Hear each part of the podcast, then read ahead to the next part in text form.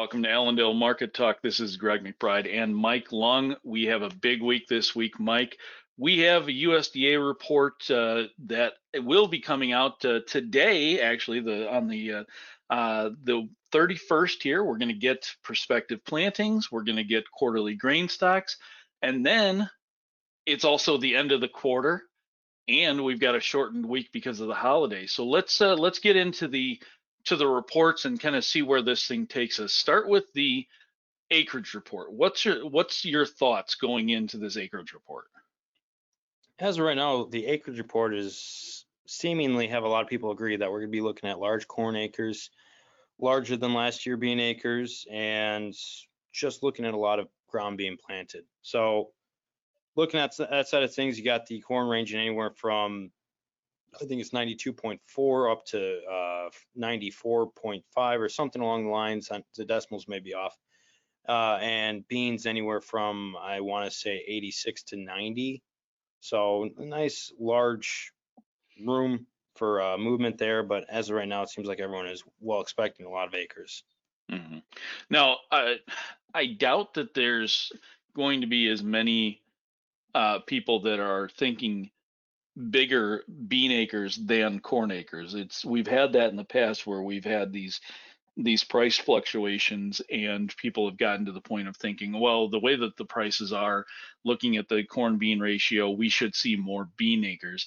Uh, I just don't think that's the case at this point. You know, when you think about the corn bean ratio, it may say uh, that you should plant more beans, but we know just by conversations with farmers, they're not set up to just make those changes that willy nilly. Also, eh, they don't like to get away from that uh, that rotation that they're in.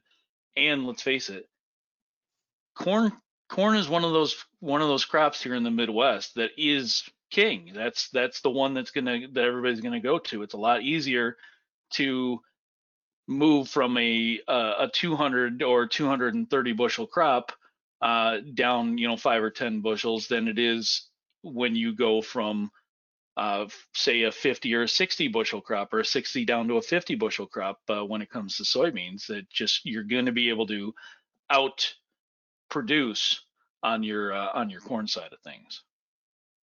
Yeah, it's a crop that everyone loves to play with or plant, and with how everyone already puts into getting their input costs and their seed and locking it in well ahead of time to still be thinking that maybe this last second that they're going to be changing some acres is uh, most likely not going to happen. Maybe some very minor fringe acres, but not enough to make a huge substantial difference, uh, and could be very well something that leads to potentially more beans next year. And right. looking at all these input costs for corn as high as they are, and a very good potential for us to fix our bullish story with a nice oversupply of uh, new crop that could potentially be coming in for the new year. Right, and then the other uh, the other report that we've got is the quarterly grain stocks. Now, as as we've explained before, this is a measure of the actual pile as of March 1st. This is uh, how how many uh, bushels of corn and beans we have left and wheat uh, that we have left, uh, not the measure of where we think that pile will be at the end of the marketing year, which is the uh, what the end of May for uh, for wheat and the uh, the end of August for corn and beans. So what what are we looking for on that, Mike? Well, as of right now, you got a pretty, especially compared to what the prospective plantings are saying, you got a pretty tight knit uh, idea of what we should be expecting for grain stocks. But if there is something that can really get this trade moving, it's a adjustment to one of the previous periods, whether it be last year, whether it be one of the last quarters, and getting a surprise adjustment out of the USDA, which could very well be a potential bullish story. We've had corn hovering up here for as long as we've had, and seems at this point that we are continuing to have a premium on this, and this report could give us a reason of why we've kept the premium on it and why eh, there's a more bullish tone to this market. Um, but I'd say right now that should be the more interesting report is what do they have to stay for stocks, especially after the last what 15 20 reports that we've had these huge uh, changes on that we were not expecting out of the USDA? hmm Well, and and the other thing to think about here is that typically when it comes to wheat or beans, these numbers are pretty well known. It's the corn and uh, specifically like feed and residual where things can get a little bit uh, a little bit dicey and that's where you know you've seen you talk about these surprises that we've seen sometimes 100 million bushels or 300 million bushels that uh, we see these swings on and that uh, that can change a market uh, pretty quickly. I mean, if we get to the point where where we see 300 mush, uh, 300 million bushels lower than expected, this bullish market is going to get some fire underneath it again. And you know, you could take this uh, this old crop and go easily back up to those highs and maybe even even above that. Um, whereas you don't have that uh, necessarily in the in the beans or the wheat. That corn uh, is the big wild card, and we've seen it go the other way too, where those those bushels are two to three hundred million higher than expected. So it uh, it does it does hurt us too. You know, we've seen that. Uh, I think uh, back in 2019 was the last time we saw a major re- uh, reduction or a major increase that uh, really put uh, put the screws to us as we went into into planting season. Yeah, and with the beans, I mean, the story's already so bullish with how tight everything is. So you've seen funds really become pretty sideline really for the bean market. You've seen open interest that's just kind of settled in here and waiting for a period that you can see people more wanting to jump in on this market as opposed to corn funds have built a pretty large position. So if we don't see something that's a bullish surprise or something to say that we need to be more bullish from here, that's like you said, it could have more to the top side, but it could also easily flip the other side where we overdo it to the downside just from I need to get out of my position and we have a large fund position long right now for corn. Mm-hmm. Yeah, we're uh, we're within striking distance of that uh, of that record long uh, position there. Um, the other thing to uh, to think about, and the other uh, we kind of touched on this real quick, was you know we're coming into the end of a quarter. Uh, so and and today or Tuesday was the the cutoff for commitment of traders. So um, you know as we finished out Tuesday, we saw uh, red pretty well across the screen, down uh, over 20 cents in the uh, in the soybeans, down you know seven to to nine cents in the, in the corn, 15 10 to 15 in the in the wheat. Um, how much uh, how much do you think that what we saw uh, to close out Tuesday uh, is some of that either pre-report positioning or squaring of the books going into the end of a quarter?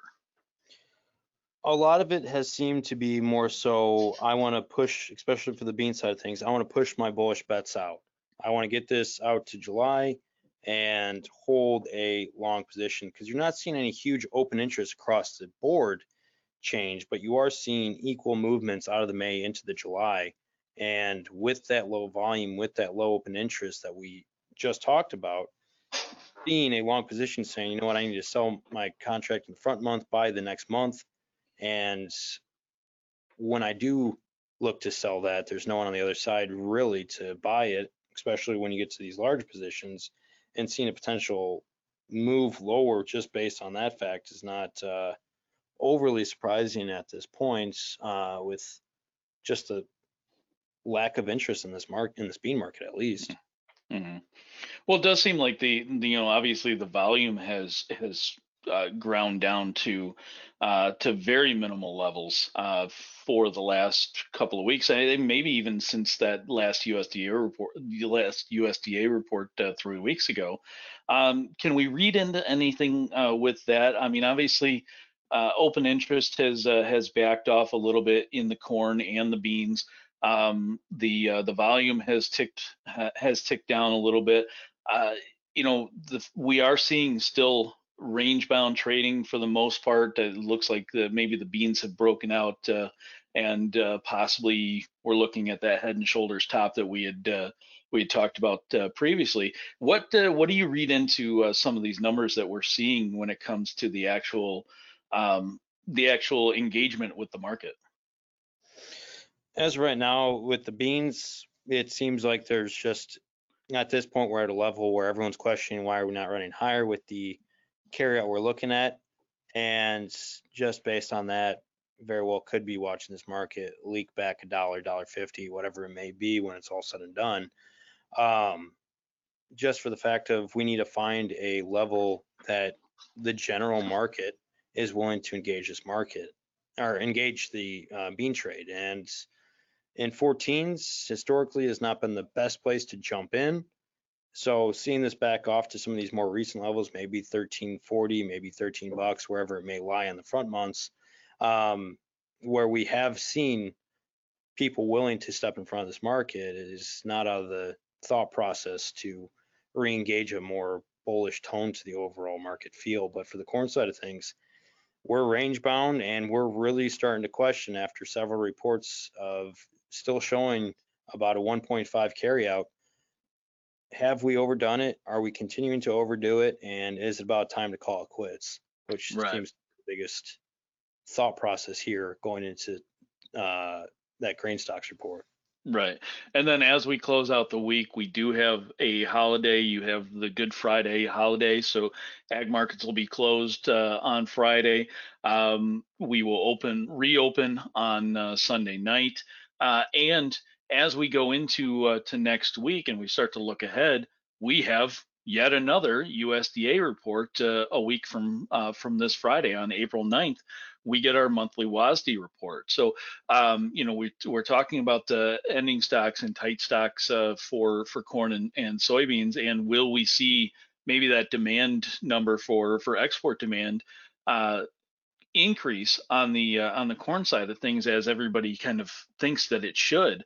Um, this report on uh, on Wednesday here, this uh, quarterly grain stocks report should give us a good indication of what we're going to see when it comes to uh, to uh, to corn uh, ending stocks on that April 9th report. Mm-hmm. Yeah, having an idea about where we're at midway through the marketing year should help us gauge that story.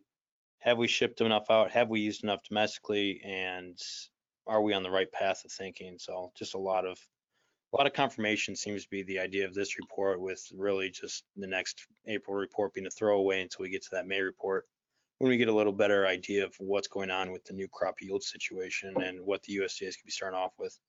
Sure. And as I as I as we're sitting here talking about this, I also forgot that uh, Monday, uh, April 5th, will be our first conditions and plantings report, or conditions report at least, for winter wheat. So we'll get to uh, get, get an idea of what the condition this uh, this wheat is in as it comes out of dormancy. Uh, we may get our first uh, planting report for uh, for corn this week or on on Monday. Most likely it'll be pushed back to the to the following Monday so that we can we can get a better idea of where we're at.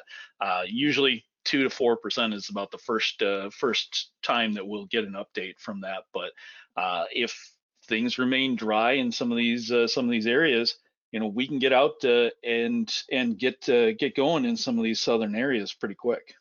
Mm-hmm. Yeah, definitely a lot of quick movement, and then we always get to play with the idea of uh, planting the dust in the uh, Binzel bus. So something definitely to keep an eye on as we go into the planting season, how fast this is able to take place. Are we able to really get a good movement in? And after that, what is our longer term forecast going to continue to look like as we get into later part of May with the potential for weather, as everyone's been questioning the dryness possibility that uh, we've been really hinting at as a overall trade since last uh, August with beans. So definitely a few things to be watching pretty intensely over the next couple months. If you guys have any questions for us here at Allendale Market Talk, please give us a call 800-262-7538. But today for Allendale Market Talk, this is Mike Lung and Greg McBride signing off. You guys have a great one.